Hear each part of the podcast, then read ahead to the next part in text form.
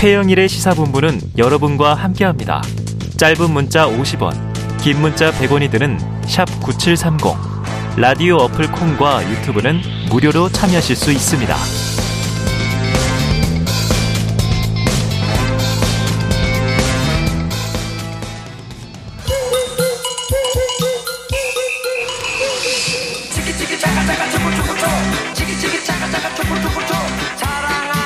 네, KBS 1라디오 최영일의 시사본부 지금 연말 특집 인터뷰를 이번 주에 쭉 이어가고 있는데요. 뭐 빅데이터도 있었고 또 경제, 부동산 진단도 있었습니다. 2022년 마지막 시간인 오늘은 정치권 이슈를 한번 총정리해 보겠습니다. 뭐 계속 나오시던 우리 훌륭한 연사신데요. 여의도 정가에서 가장 촉이 좋으신 정치 분석과 전망의 일타 강사. 자, 의제와 전략그룹 더모아의 윤태곤 정치분석 실장을 오늘 모셨습니다. 어서 오십시오. 안녕하세요. 연말연 시 잘 보내고 계시죠? 네, 좀 무탈하게 잘 무탈하게. 지내고 있습니다. 그게 네. 최고인 것 같아요. 네. 건강하게 새해를 맞는 것. 자, 뭐 특별히 뭐 이 연말, 연초, 첫날 뭐 계획 있으세요? 아니, 뭐 특별하게는 없고 제 애가 내년에 학교 가거든요. 아, 네, 초등학교 입학해가지고 조금 이렇게 긴장되는 아, 분위기가 있긴 있습니다. 자, 이제 예. 학부모의 네. 학부모의 이제 임무로 접어드십니다. 네. 새해는 또 분위기가 많이 다르겠네요. 네. 자, 보면 올해도 자사다난이 정치권도 뭐 피해갈 수 없습니다. 그렇죠. 예, 뭐 우리가 경제, 사회, 국제 뭐 여러 가지 이야기를 하지만 네. 그게 이제 결국 깔때기처럼 모아지는 게 음. 정치지 않습니까? 맞습니다. 그리고 이런 건 있어요. 제가 연말 연초에 뭐 올해 있는 일 이런 걸 질문을 받으면 그런 말씀 드리는데 우리가 약간 착시 효과가 있는 음. 게 최근에 가까운 게 크게 느껴지고 맞아요. 한 1월, 2월에 큰 일이 있었어도 옛날 일 같이 느껴지고 맞아요, 그런단 맞아요. 말이에요. 네. 그런 관점에서 보면은 올해 이제 정치 이벤트들의 결국은 핵심은 이제 대통령 선거가 치러져 가지고 네.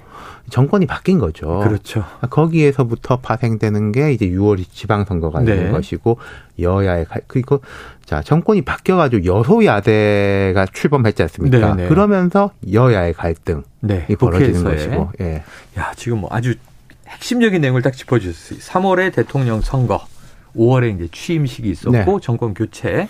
그 사회 두달 인수위 시절에서도 뭐 매일 뉴스는 쏟아졌고요. 네. 6월에 지방선거. 지방 자, 선거 이후로도 정치권 이벤트가 많았는데 제가 이렇게 좀 주목해 본 것은 여당 내의 갈등, 야당 내의 갈등도 또 컸단 말이에요. 그렇죠. 그러니까 이거 구조적인 게 있고 조금 미시적인 게 있을 네. 텐데 구조적인 걸로 보자면은 여소야대라는 부분은 네. 항상 불안정할 수밖에 불안정하다. 없는 것들. 그리고 또 격차가 작았지 않습니까? 그렇죠. 그래서 이제 그 패배한 사람이 석패한 사람이 곧바로 또 올라왔잖아요. 링 위로. 그 두 가지 부분, 여소야대라는 어. 부분하고 격차가 아주 작았다라는 부분이 네. 이제 구조적으로 불안정성을 높이는 요인인 네, 네. 것이고 좀 미시적으로 보자면은 그렇게 하다 보니까 뭐 대통령이 정치 경험도 없고 해서 음. 좀 이렇게 정치적인 부분에 대해서 미숙한 거 아니야? 음. 여기서부터 파생되는 것들 그리고 야권에서 보면은 대선에서 그래도 진 사람이고 책임져야 되고 음. 좀 리스크도 있는데 이 사람이 또 바로 올라와 가지고 이렇게 음. 하고 있네. 거기서부터 네네. 결국 이렇게 우리가 음 인수분해 소거법을 해보면 은 뼈대가 남는 건 그거라고 볼수 아, 있어요. 대선의 결과. 네. 또 승자와 패자의 각각의 그렇죠. 뼈대 구조가 네. 지금 여와 야에 어떻게 보면 지금 뭐 이 저 토대를 이루고 있기도 하고 네. 그 자체가 또 갈등의 불씨가 되기도 하고 근데 딱 이제 이 촉이 좋으신 우리 윤태권 실장님께서 2022년을 기억한다 그러면 보통 연말 연초 교수 신문들이 뭐 사자성어 뽑고 그러잖아요. 네, 올 한해 어떻게 좀 정리해 주시겠어요? 올 한해는 그러니까 불안정, 불안정. 흔들렸다. 그리고 이게 어 3월에 대선이 있고 5월에 대통령 취임을 했고 6월에 지방선거가 있었지 않습니까? 음. 사실 우리가 이렇게 볼 때 하반기로 가면 조금 안정돼야 되는 게 맞는 거예요. 보통 그렇죠. 네. 근데 물론 최근에 들어와가지고 요 한 3주 한 달 사이에 대통령 지지율 좀 올라갔지 않습니까? 네네네. 반등에서 한 40%. 네네네. 보편적인 대통령들이 조금 안 좋을 때 네. 수준까지 갔단 말이에요. 네네네. 예, 그러니까 이게 뭐 중에 중이라고 해야 되지, 중에 하라고 해야 되지. 예, 예. 근데 아까 6월 지방선거 때 기세가 되게 높았잖아요. 그렇죠. 여당이 앞선 거뒀지 않습니까? 맞습니다. 그럼 7, 8, 9, 10 좋아야 되는데 네. 아주 안 좋았잖아요. 네네네. 어, 이게 이제 되게 특이했던 이례적인 거죠. 이례적인 거다. 예. 근데 그걸 이제 불안정이다. 그렇죠. 전국의 불안정. 자, 정치권에서 뭐 가장 주목받은 한 인물 그러면 올해는 역시 윤석열 아, 대통령일 네. 수밖에 없습니다. 취임 이후 지금 이제 8개월 차 접어들었는데 그럼 아까 말씀하신 불안정한 정국이라든가 지방선거 또 압승을 했고 그런데 지금 국회는 국정을 밀어줄 수는 없는 분위기, 네. 야당이 다수당. 그러면은 어떻게 8개월 평가하시겠어요? 그러니까 이런 거죠. 그게 우리가 뭐 좋을 때 보면요. 왜 좋아? 하면 어 좋으니까 좋지. 아. 안 좋을 때는 왜 안 좋아? 그러니까 싫으니까 안 좋지 이런단 네, 말이에요. 네네네. 고리가 형성돼 가는 네. 거예요. 그럼 아까 제가 말씀드린 대로 자 6월 지방선거 이후에 분위기 좋아야 되는데 네. 뭐 삐거덕 삐거덕거리고 이상한 이야기 나오고 네. 뭐 조금 뭐 큰 실수, 작은 실수 같은 거 자꾸 반복되고 음. 그러니까 그때를 돌이켜 보면은 윤 대통령이 뭐 보수적인 정책을 썼기 때문에 네네. 혹은 보수 후보인데 진보적인 정책을 썼기 때문에 그런 정책적인 문제에서 발생한 것들이 아니에요. 맞아요. 왜 자꾸 뭐 뭐가 안 맞아? 음. 뭐가 안 돌아가 네. 이런 식이었단 말이에요. 네네네. 네, 네. 그러다 보니까 악순환이 악순환을 하게 되고 위축되고 음. 실수가 잦아지고 실수하면 네. 또 그럴 줄 알았다. 아. 라고 하는 어, 식이고. 비난이 나오고. 그렇죠. 그런 대통령실은 위축되고. 네. 그게 또 뭐 이런 요인도 크겠죠. 대통령이 아무래도 정치적 경험이 작은 사람이니까.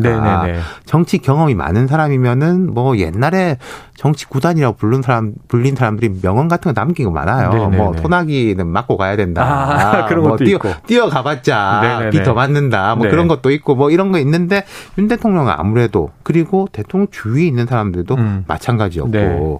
그러니까 그런 문제점이 드러났고 음.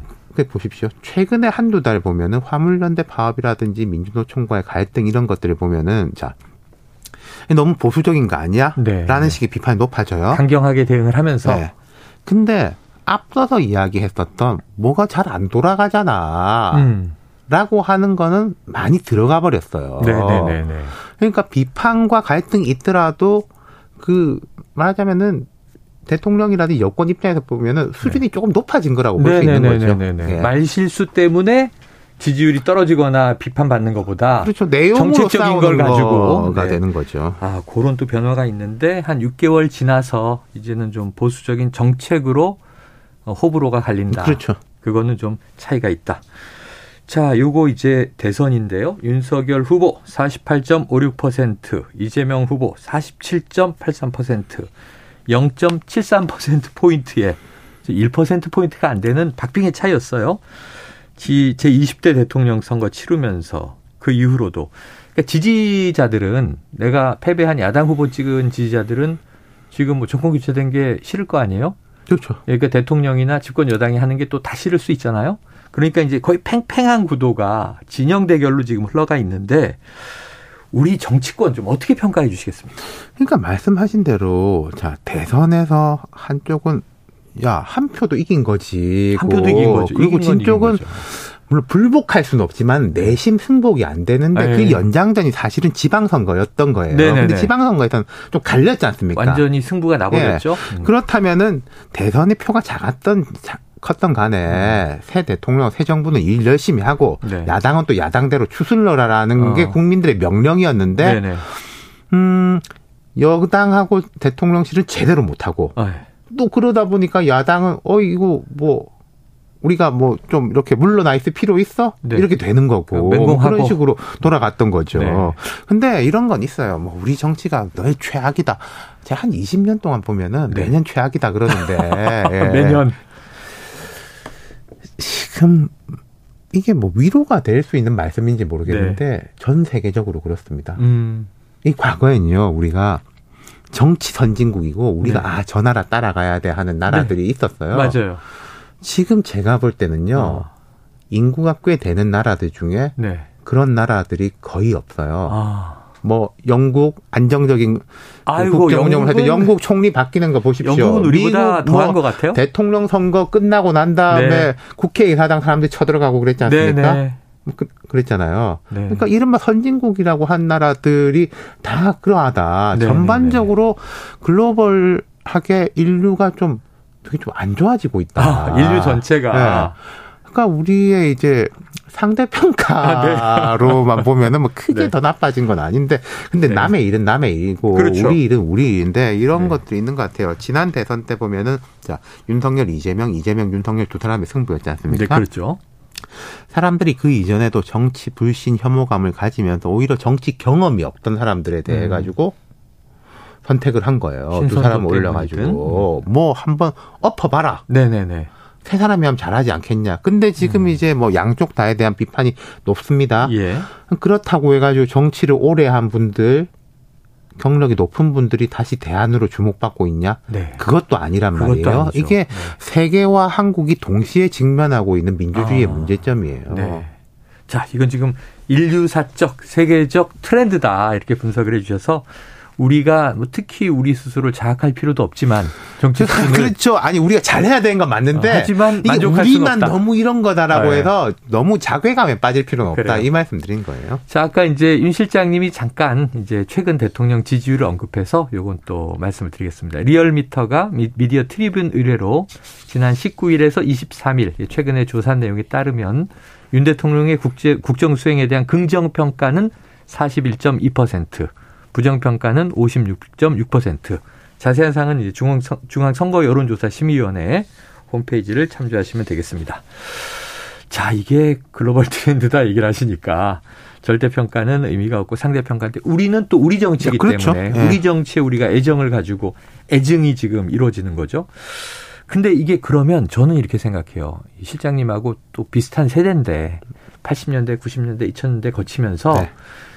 이게 힘들게 오면서 좀 진화된 측면이 있다고 생각을 했는데 자괴감에 빠지지 마라 그러셨지만 더 나아져야 하는데 이 진영 논리가 강화되고 지지층 정치 계속되고 하는 이런 경향이 좀 심해진 이유 이유가 뭐겠습니까? 그건 뭐 한두 가지로 할 수 있겠습니까만은 네. 우리 정치의 특징은 이런 건 있는 것 같아요. 자, 이제 뭐 여야의 수장이 윤 대통령하고 이제 이재명 대표인데 이게 리더들의 만의 문제냐 무슨 아, 말씀이냐면은 네네네.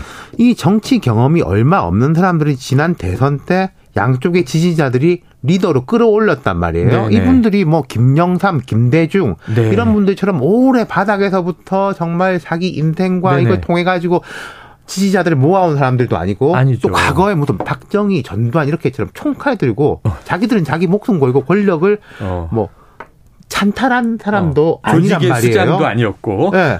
근데 사람들이 이, 네. 이 분을 밀어 올린 거예요. 네, 맞아요. 그렇다면 저는 이제 맞아요. 양쪽의 책임이 좀 같이 있다라는 아, 네, 거죠. 네. 양쪽의 책임이 같이 있다. 지금 그러니까, 말씀하신 대로 이게 참 초유일인 게 예, 현직 대통령은 이 국회의원 의정 경험이 없습니다. 네. 그리고 지금 이재명 초선. 민주당 대표는 네. 초선이 된 그렇죠. 거죠. 대선 끝나고 나서야 네. 대통령이 됐으면 또 이제 의정 경험 없는 대통령이 없겠죠.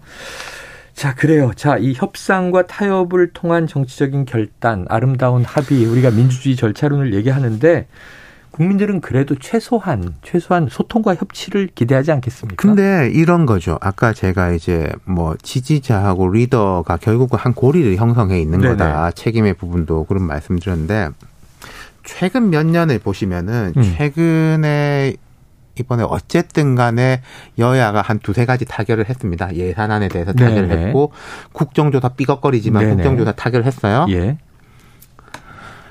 예전에는 이렇게 타결하면은 박수 받기도 하고 네네. 아, 역시 고생했다. 근데 타결하면 욕 먹어요. 아. 자기 지지층들한테 왜 양보했느냐? 아 그렇죠. 왜 굴복시키지 못하고 근데 네네. 이거 다 알아요. 음. 어떻게 굴복을 시킵니까? 네. 여소야대죠. 네. 근데 대통령은 여당이란 말이에요. 그렇죠. 한쪽이 한쪽을 굴복시킬 수가 없는 네네. 거예요. 네. 근데 자꾸 굴복시키라고 하고 또 어. 거기 이제 강경파하고 뭐 영합이란 표현이 맞는지 모르겠습니다만은 그렇게 되는 또 정치인들은 아니 나는 할 수 있는데 어. 쟤니까 못하는 거다라고 아. 이렇게 흔들어 상대를 흔드는 것뿐만 아니라 자기 편에 그렇죠. 대한 이제 주류 진영을 네네. 이렇게 흔드는 거 어. 그리고 흔드는 사람들끼리 또 주류가 돼 버려요. 어. 그러면 이게 뭘 물건을 못 만들어내는 거예요. 네네네. 그리고 물건 만약에 만들어낸다고 하면은 어. 지지자들 입장에서는 되게 당황스럽죠. 어. 제까지 쟤들은 정말 나쁜 놈들이고 상종할 수 없는 놈들이라고 네네네네. 우리한테 이야기하고 있었는데 오늘 갑자기 어. 우리가 한 발씩 양보해가지고 합의를 이끌어냈습니다라고 하면은 네. 당황스럽지 않습니까? 아. 그게? 그 당황스럽죠. 그러네요. 말씀 듣고 네. 보니까. 자, 바로 뭐 어제도 아니고 직전까지, 직전 조금 전까지 그러니까요. 서로와 저 상대는 진짜 상종할 수 없다 그러다가 결국은 또 국회의장 뭐 이렇게 불러서 중지하고 합의로 타결하면 진 것 같은 느낌이 들 것 같아요. 그러니까 협상과 타협을 통한 이제 결단 이런 부분에 대해서 이게 우리나라뿐만 아니라 다른 나라도 마찬가지예요. 네. 좀 부정적으로 보면서도 그래도 내년은 조금 다를 수 있다고 보는 게 내년이 정치적으로 제일 큰 특징은 선거가 없는 해라는 선거가. 없는 한 해. 네. 아, 근데 저는요 지금 윤 실장님 말씀 들으면서 그렇게 되기를 너무 희망하지만 아, 3월 8일에 여당 국민의힘 전당대회 있는데 그러고 나면 바로 이제 총선 1년 전이라 그렇죠. 총선은 내년이 되면 다음 해가 되지만 한 1년여 남지만 또 총선 놓고 달릴 텐데 이런 생각이 들어서 자, 내년도 정치권 전망을 한번 쭉 해주시죠. 거시적으로. 예, 뭐 누가 알겠습니까? 무슨 일이 벌어집니까? 내년 이맘때 보면 정말 부끄러울 수도 있는데 이게 음. 제 희망을 조금 섞어서 이야기를 해볼게요. 음, 여권 같은 경우에 이제 전당대회 지금 뭐 윤심 논란이 치열하지 않습니까? 치열하죠, 근데 치열하죠. 이제 여당의 이제 당 대표는 어쨌든 총선 승리를 해야 되고 그렇죠. 총선 승리를 하려면 여당 내에서 지금 이야기 다 나오고 있어요. 어. 우리 잃어버린 MZ 세대 수도권 회복해야 된다. 네네네. 근데 MZ 세대가 수도권 회복하려면 네. 지금 하는 식으로는 안 되거든요. 안 전당대회 때까지는 좀 통할 수 있을 거예요. 예, 예, 예. 근데 내년에는 말하자면 실제 성과를 내야 되기 때문에 음. 뭐 여당 사람들이 갑자기 좋아진다, 뭐 음. 개과천선 한다가 아니라 네. 이게 일의 흐름이라는 게 그렇게 돼 가는 것이다. 네. 그리고 야당은 뭐 야당은 오퍼지션 파티니까 여당에 대해서 반대하고 견제하는 게 주 업무긴 음. 하지만은 오랫동안에 야, 야당도 사실 이런 부분 때문에 얼마나 고생했습니까? 검수완박 꼬리표 같은 거 내년엔 떼야 되거든요. 네, 네, 네. 여당이 못 한다고 해 가지고 그 강한 야당이라는 프레임이 잡히면 총선 때 되게 어려워질 거예요.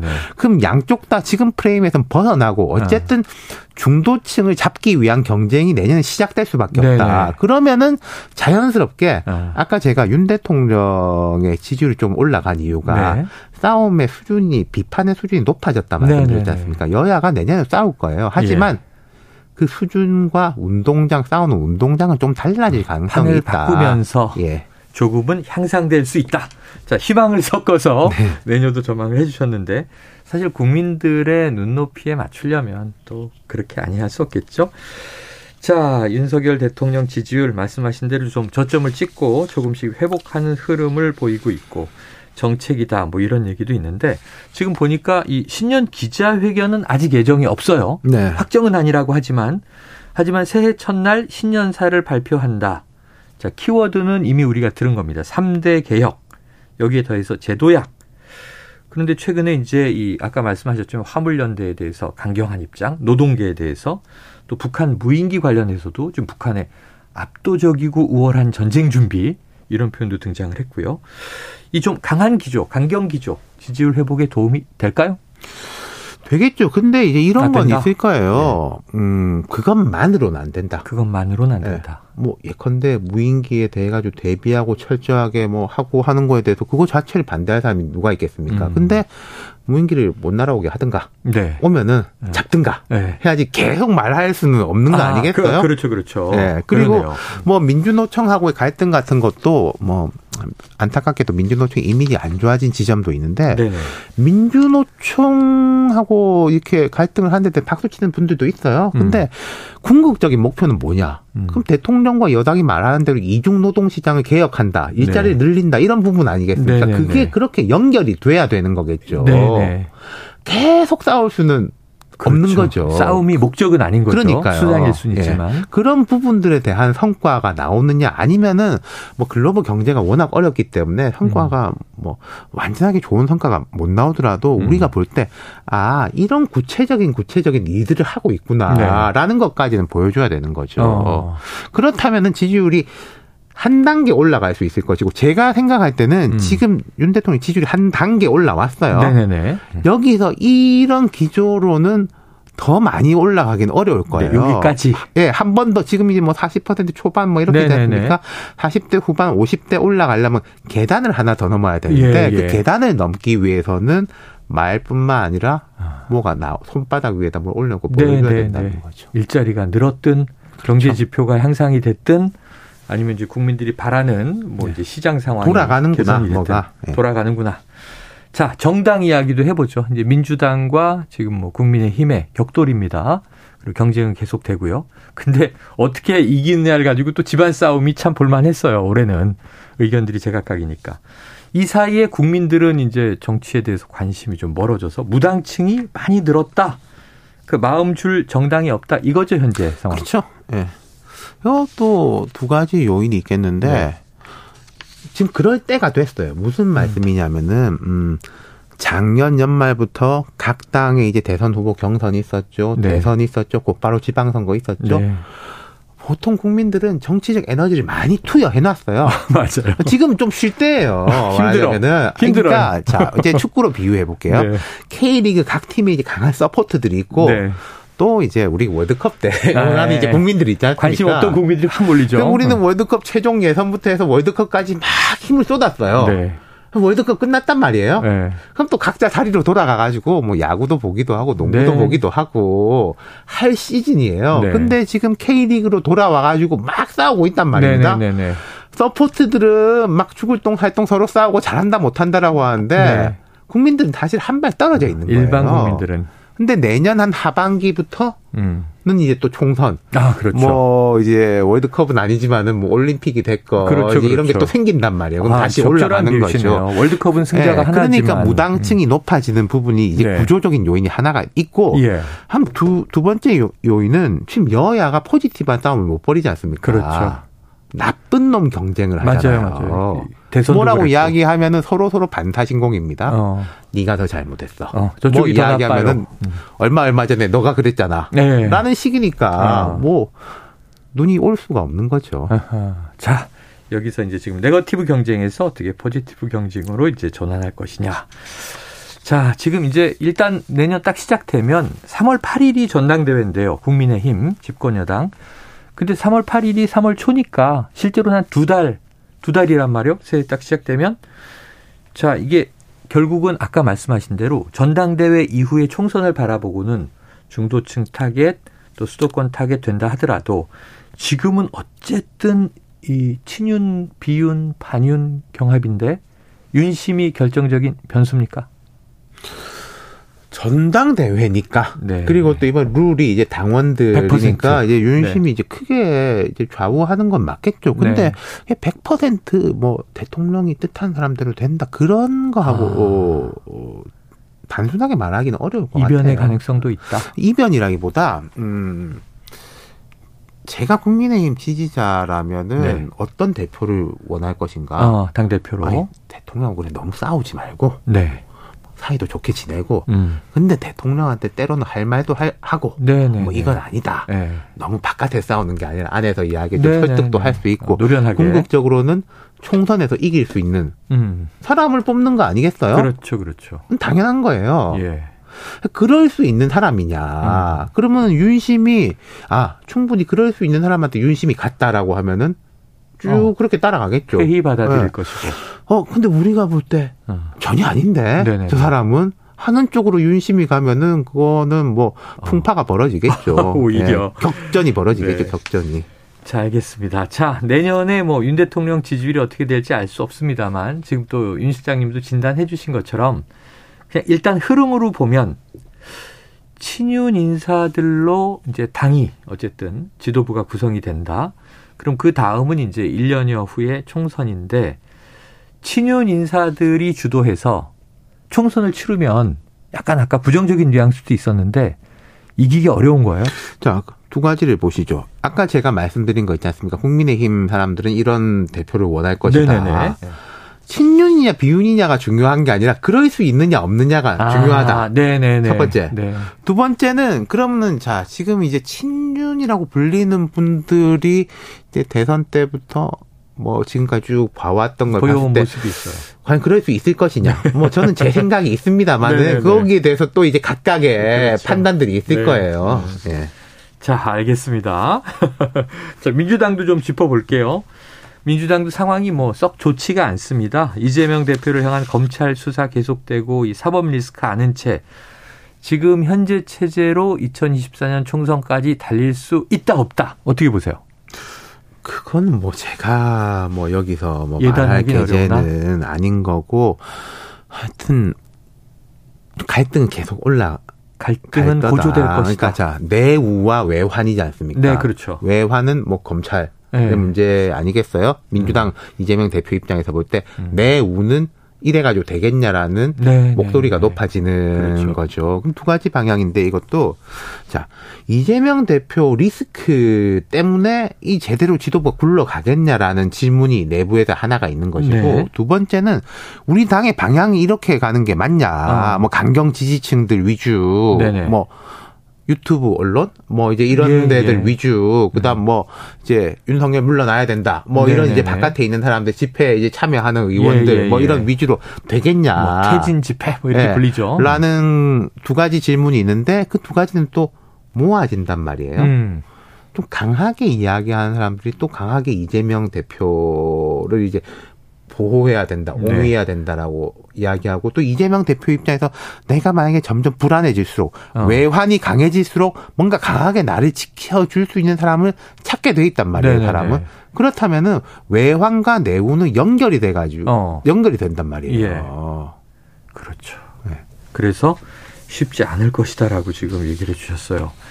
자, 이게 뭐 일부이긴 합니다만 이제 당내 이재명 대표 책임론을 말하는 목소리도 있고 근데 저희가 이 자리에서 야권 얘기를 들어보면 한쪽에서는 어 그런 우려 분명히 있죠. 그런 이 걱정하는 분들이 꽤 있습니다 하는 분도 계시고 아니다. 아직은 당일 대우다. 네. 이렇게 또 얘기하는 분도 계셔서 정확하게 뭐 재단은 못 하겠습니다만 자, 사실 또 이재명 대표 외에 대체제가 있느냐? 이것도 뭐 쉽지 않아요.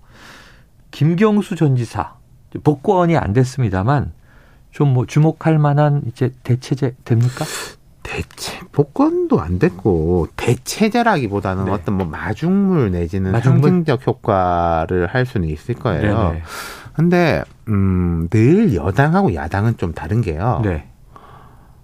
여당은 대통령이 있는 것이고 정권 운영을 해야 되는 그렇죠. 거고 야당은 조금 이렇게 책임 부분에 자유롭지 않습니까? 자유롭죠. 또 정치 질서를 만들어 나가는 네네. 부분에서는 야당은 사람 없으면 사람 생겨요. 어. 이재명 대표도 불과 뭐 10년 전에 어땠습니까? 네네. 성남시장이었잖아요. 장이었죠. 그리고 좀 뭐 거칠고 네네. 뭐 이런 분이었잖아요. 근데 어. 대선 경기지사도 되고 대선 후보도 되고 왔단 음. 말이에요. 그러니까 야당을 보면은 아, 사람이 없어 이러지만 좀 제가 볼 때는 네. 어 권력에 진공이 없다라는 말이 있는데 네. 누, 없어지면은 누군가 네. 할 거예요. 자, 권력에는 진공이 없다. 그 빈자리가 그냥 있지 않다. 누군가 그렇죠. 채운다. 특히 이제 야당이 더 그렇다. 그렇죠. 보면 또 민주당도 뭐 바로 직전 정부에서는 이제 집권 아, 여당이었는데 아, 네. 그때는 또 이제 문정부와 민주당의 근데 이제 이런 건 있습니다. 하나 제가 좀 말씀드리고 싶은 것이 음. 뭐 이재명 대표가 순항 순항한다기보다 이제 난항을 겪고 그래도 네. 다시 이제 이제 중심을 잡을 것인지 네. 뭐 아니면 이제 난항을 겪다가 아예 안 좋아질 건지 네. 그건 제가 모르겠습니다만은 자 우리가 새로운 질서를 만들어야 된다라는 이야기는 쭉 나올 거예요. 또 네. 나와야 하는 거고요. 네, 네. 이재명 대표가 잘 되냐 마냐를 떠나가지고 음. 경쟁 구도가 형성돼야 되니까 대체제가 되든 경쟁자가 되든 나와야 네. 되는데 네. 그것이 뭐 친노로 돌아가자, 네. 친문으로 돌아가자 어. 하는 거는 별로 좋지 않을 거예요. 좋지 뭐 간판이라도 네네, 새롭게 새롭게 해야죠. 혁신파 그렇죠. 알겠습니다. 자. 오늘 올해 마지막 이야기 여기까지 듣겠고요. 자, 실장님 새해도 건강하시고 자주 네. 오셔서 또 새해 네. 진단해 주셔야 됩니다. 네, 감사합니다. 정치 단수를 좀 높이셔야 되는 거 아니에요? 이제 9단, 10단. 아이고, 별 말씀이요. 요즘 뭐 네. 알파고 시대 아닙니까? 아, AI 시대인데 알겠습니다. 사람은 딸리죠. 자, 지금까지 의제와 전략그룹 더모아의 윤태곤 정치분석 실장이었습니다. 오늘 말씀 고맙고요. 네. 새해 복 많이 받으세요. 감사합니다. 새해 복 많이 받으십시오.